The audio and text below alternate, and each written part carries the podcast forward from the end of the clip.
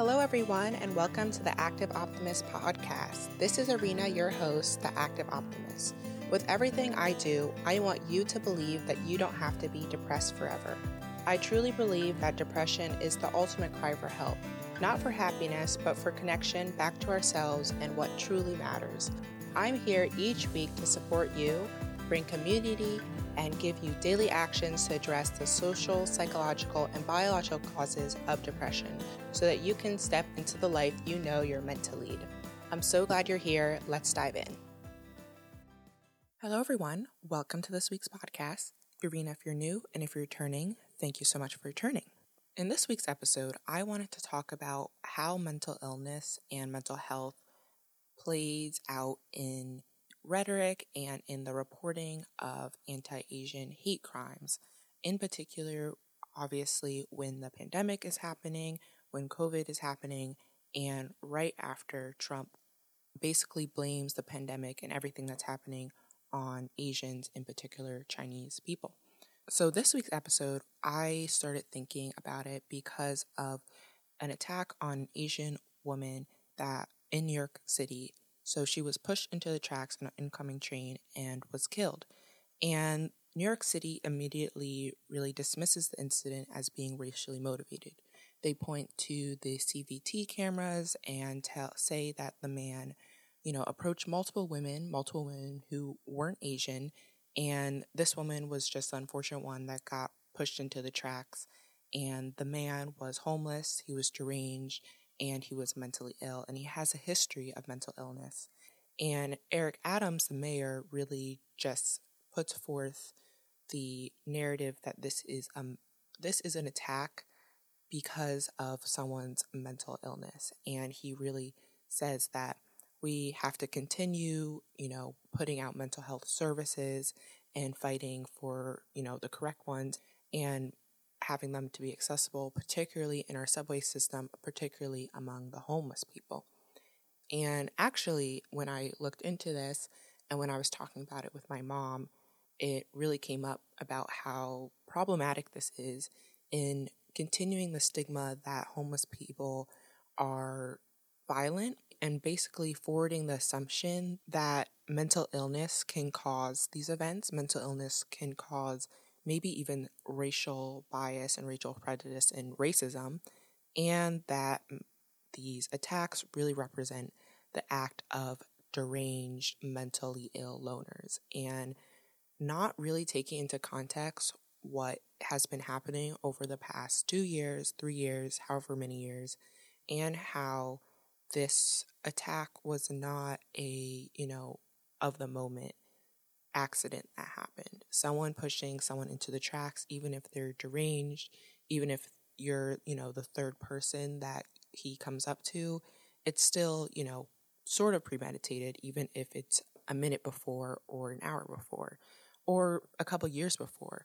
And I think that the mayor and just the uh, New York City's, you know, decision to erase and not acknowledge any of the context that is happening in our world, any of the context that's happening in New York City, in this man's life, really is detrimental to understanding and reducing the stigma of mental illness and really, you know, coming to terms that people are racist and people are violent towards Asian people because of this, you know, narrative that was promoted by our highest branch in government that they were to cause for the pandemic. And this, you know, dismissal is really not new. And it got me thinking about other attacks on Asian people that have happened in the past couple years, as well as how people can explain and like to explain away mass shootings that happen between, you know, other people that aren't exactly, you know, Asian. For example, back in April, an Asian bus driver in New York City was also assaulted, punched in the face, and called a racial slur after he was trying to intervene when he saw a older Asian couple being harassed verbally.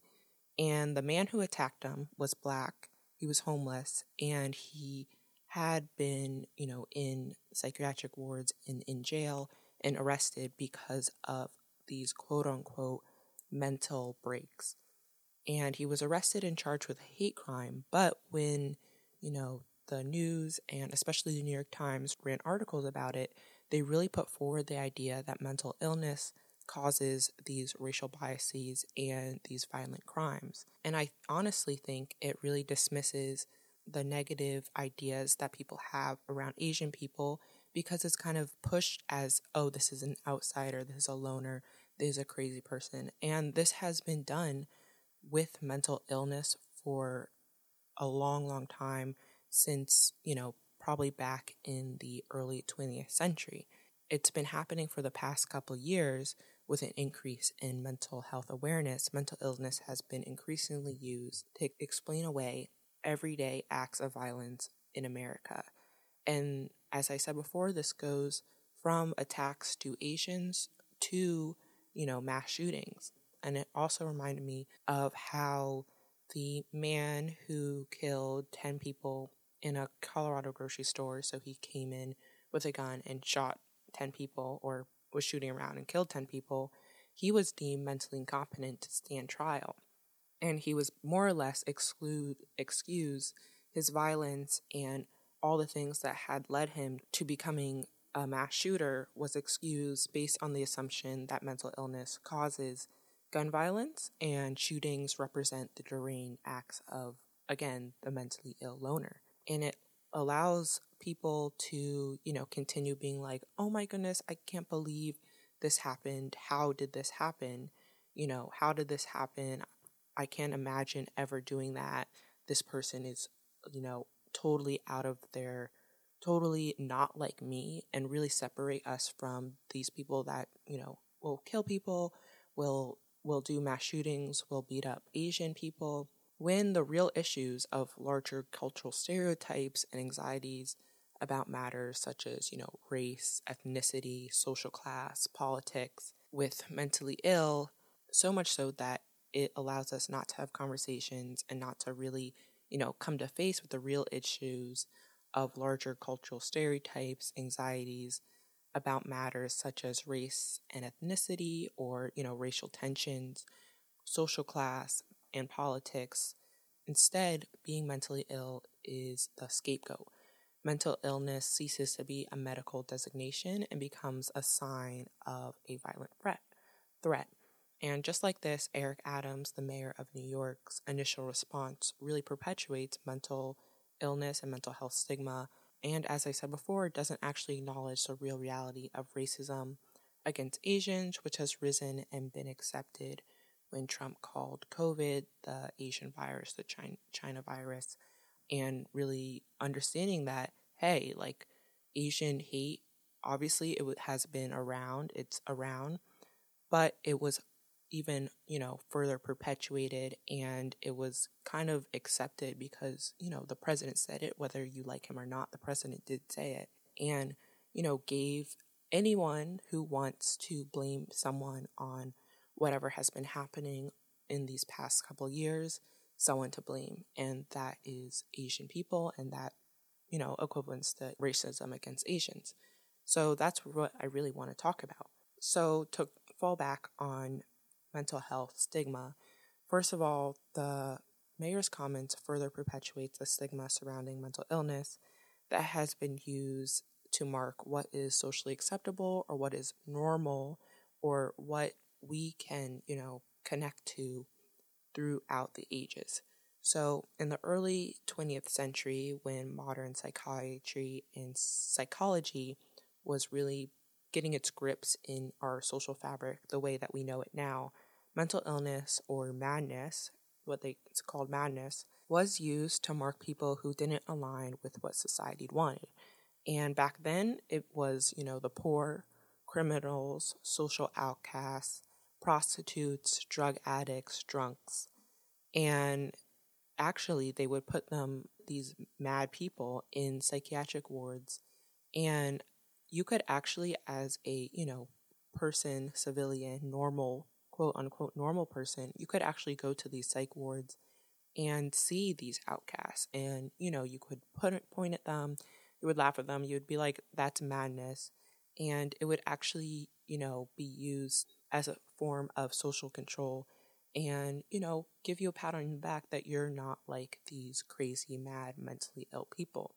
And this really stems from the ideology of functionalism. And I'm not going to bore you too much on the ideology and philosophy of it, but functionalism, functionalists look at society as an organized structure where institutions such as the family, schools, government, etc., play an important role in sustaining the function of society. And your ability to be effective and function is the most important thing that you could have. That's how you contribute to the world. One of the most famous functional psychologists argued that society was a social order based on shared norms and values. And in order to maintain this order, the society recognizes what is considered to be normal behavior and what is not, and with such institutions as the police exerting the main control over those who break this order.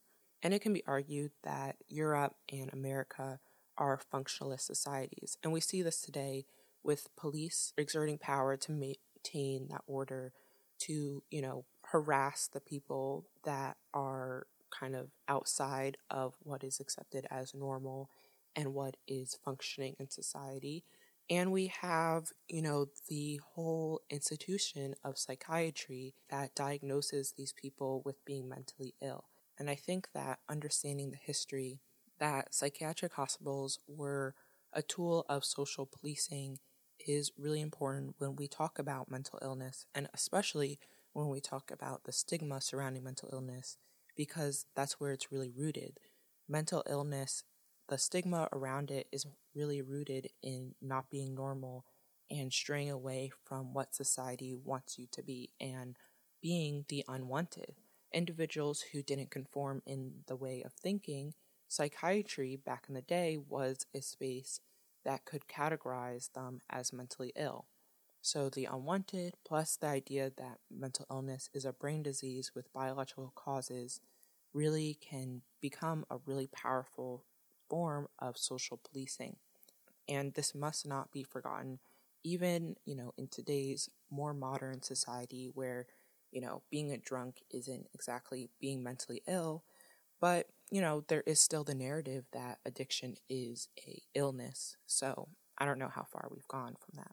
But anyway, in our context, this, you know, idea, this history is continued because so many of these crimes happen in spaces of poverty and homelessness.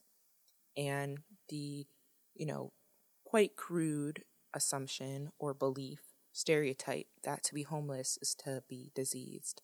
Mental distress is very, very easily chalked up to be some mental health diagnosis versus maybe this person's mentally distressed because he actually doesn't have a home and he's living on the streets and he's begging for things.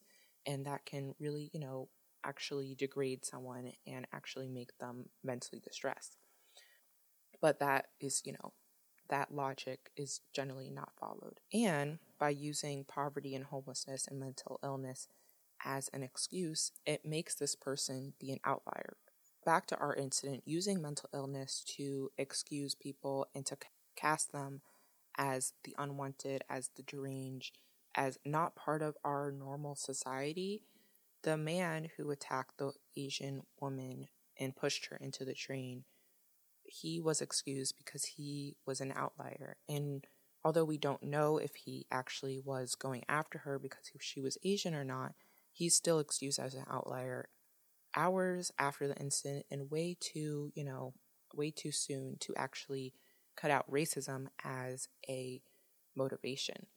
And it really just excuses our system and our society so that we as people, um, you know, the city, Eric Adams, anyone really who is on the, you know, normal side of the spectrum can continue to not face the racism and hate against Asian people that has collectively, I think, risen in America over the past couple years. So we don't have to grapple with that. We don't have to think about it, and we don't have to question it. Um, and it makes it super easy for you know people to continue their lives as normal functioning human beings because the people who are really, you know, attacking these Asian people and killing people are nothing like us and continue the you know myth that the reasons that they do these things is not systemic and we don't have an iron in the fire that creates these violent attacks. So, another thing that I want to reflect on is how Eric Adams used mental illness as a descriptor for this man. So, he was a homeless, mentally ill man, and it really reduces the power of racism being a factor in these attacks, and it kind of puts it out of the equation. Racism against Asians, even though it has risen in the past couple years, it's nothing new. America has a history of racism and prejudice against Asian immigrants and Asian Americans. It's not new, and you can, you know, look up the history of it, but it's pretty far back and it's pretty old. And it's been honestly historically delegitimized in the United States because of the idea that Asians are foreigners and they're not American. And the kind of twisted idea that if you're not American, our hate against you is legitimate, so that the actions of hate, the things that we do that, you know, are racist, the laws and the actions that America puts up that are racist towards Asians is legitimate because of their foreignness. And the kind of delegitimizing of racism against Asians has continued despite Asian hate garnering more press, being defined and documented more. But just like how Trump's statement, you know, said that, you know, hate against Asians is more or less okay because look at what they did, blaming them, racism against Asians continues not to be seen as a real thing, even if it's continued to be doc- documented and it's continued and it's been around since the beginning of America. It's not seen as a real thing in official documents and police statements and city statements, anti Asian hate crimes are really continually questioned on their motive and really undercuts the reality that people are racist against Asians. And it's as if the central narrative in the cities and America in general is hesitant about saying that Asian hate crimes have been committed. And I want to focus on the NYPD. So, in the NYPD's official, you know, Asian hate crime task force, they actually erase racism being a central factor, a, ma- a central factor of these attacks. Instead, the city says that it's actually not the racism that is causing the attacks. It's just a common denominator that should be more or less dismissed. But the bottom line actually is mental illness, and that we should really focus on the stress and pressure that the pandemic brings. And it's really just erasing the context of these crimes. And I found that this way of thinking of, you know, dismissing Asian racism and putting mental illness in its place happened again when people talked about the shooting in Atlanta in March with eight people being killed, six of them being Asian women. So basically, the shooter, which was a white man who was accused of going on a violent rampage to three local spas, authorities said that he actually had a sexual addiction and wanted to rid himself of the temptation by carrying out the shootings of mas- of these massage parlors that he frequented in the past. The shooter said that he was not motivated by racial hatred and it was a sex addiction. And the first thing that many people jumped to was yes, this is a mental illness issue when in fact sexual addiction is actually not considered a mental illness under the Diagnosis and Statistical Manual of Mental Disorders, when it's actually not a mental illness. Instead, it's actually a textbook hate crime. And it really comes down to the man's actions shouldn't be taken out of context of the current spike in anti Asian attacks and his comment on his sexual addiction and actually his comment on his sexual addiction surrounding Asian women in particular actually hints to a form of racist misogyny. And yes, this does bring up the conversation of Asian women, fetishism, and sexuality, but we're just going to stick with this for now, which is a different conversation. So, just to underline and just to conclude, by using the term mentally ill and having the person's history of what is labeled as a mental illness as the explanation of the attack actually undercuts the reality of racism against Asian people, Asian Americans, Asian immigrants, and that's what's problematic talking about racist attacks, attacks on a particular group that is in the current climate targeted because of real life things and things that have been perpetuated. And just to, you know, reiterate, we don't know the real story, but I think that we should investigate more and that we need to be conscious and aware of the cultural context that we live in. I think, honestly, jumping to the conclusion that he was just a deranged loner is not the right conclusion to jump to. I think if you were to jump to any conclusion without, you know, investigating thoroughly for over multiple days and putting a conclusion out hours after the attack, I think that conclusion should go more along the lines of man who fell into financial strife during the pandemic attacks an Asian woman on opportunity in a burst of anger about how his life has turned due to the coronavirus, also called the China virus by by President Donald Trump of the United States of America. And I think honestly that headline is probably more accurate. Even though we don't have the full story, it's a more nuanced and more educated assumption and actually takes into the context of our world and of our country. And yes, he could be mentally ill. I'm not saying that he wasn't mentally ill, but at the end of the day, we have to realize and understand that we live in a white supremacist society. And as to why this legacy of discrimination against Asians doesn't get incorporated into the context that allows for these spikes and attacks against Asians to become classified as racially motivated, it's the implicit bias of the people of the cities that are making these determinations.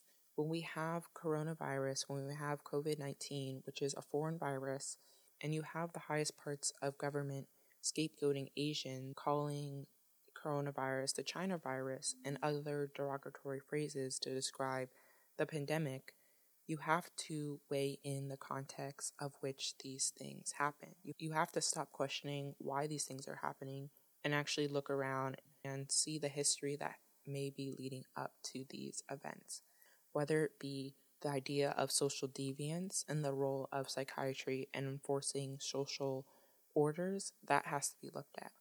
We also have to discuss what we consider normal and why racism is incorporated or not incorporated in being normal. We need to think about the context of which these crimes happen in and what political powers are really at work. We also need to be aware that if we don't want to find racism or hate within these crimes, we won't find one, and it's way too easy for this slip to happen. We also need to think about white supremacy and systemic racism and what we include in both of those words. Why are Asians not included when we think about racism right now in 2022? What does the term hate crime open us up to us? And why do we want to question what type of hate it is? And why is mental illness so easy to fall onto when racism is so hard to fall onto when talking about attacks against Asian people. So, my cautioning is that insanity and mental illness cannot become the only politically correct place to discuss racism, attacks against Asian people, and also gun control. We have to, you know, talk about all the other narratives that are happening the narratives of displaced male anxiety about demographic change, the mass psychology needing so many guns in the first place when it comes to mass shootings, racism that is perpetuated from the highest branches of government. So, My challenge to, I guess, America is to question the assumptions that frequently arise in the aftermath of racist attacks against Asian people. The assumption that mental illness causes violence, the assumption that psychiatric diagnosis can predict violence, and also the assumption that sometimes attacks aren't racist and aren't racially motivated or aren't motivated by other things such as male anxieties or larger cultural stereotypes or social class or even politics. Instead, they are just the deranged acts of mentally ill loners that are violent and should be locked up in a psychiatric ward. So, yeah, that's the end of this week's episode. Thank you so much for listening. And I hope that this caused you to think a little bit and brought some ideas and questions out. And I just really encourage everyone to think critically about events and also think critically about how we are told events and what is assumed with them and what stereotypes and um, stigmas are being continued when we talk about mental illness and violence, especially in America, especially when it comes to anti Asian hate crimes and also mass shootings. So let me know what you think. If you have any questions, reflections, disagreements, agreements, let me know. I'm always available at the active optimist on Instagram, or you can leave us a written re- review on Apple Podcasts. So I will leave you with that. Thank you so much again for listening. I will leave you with lots of love, peace, and joy. Have a good week. We'll be back next Tuesday.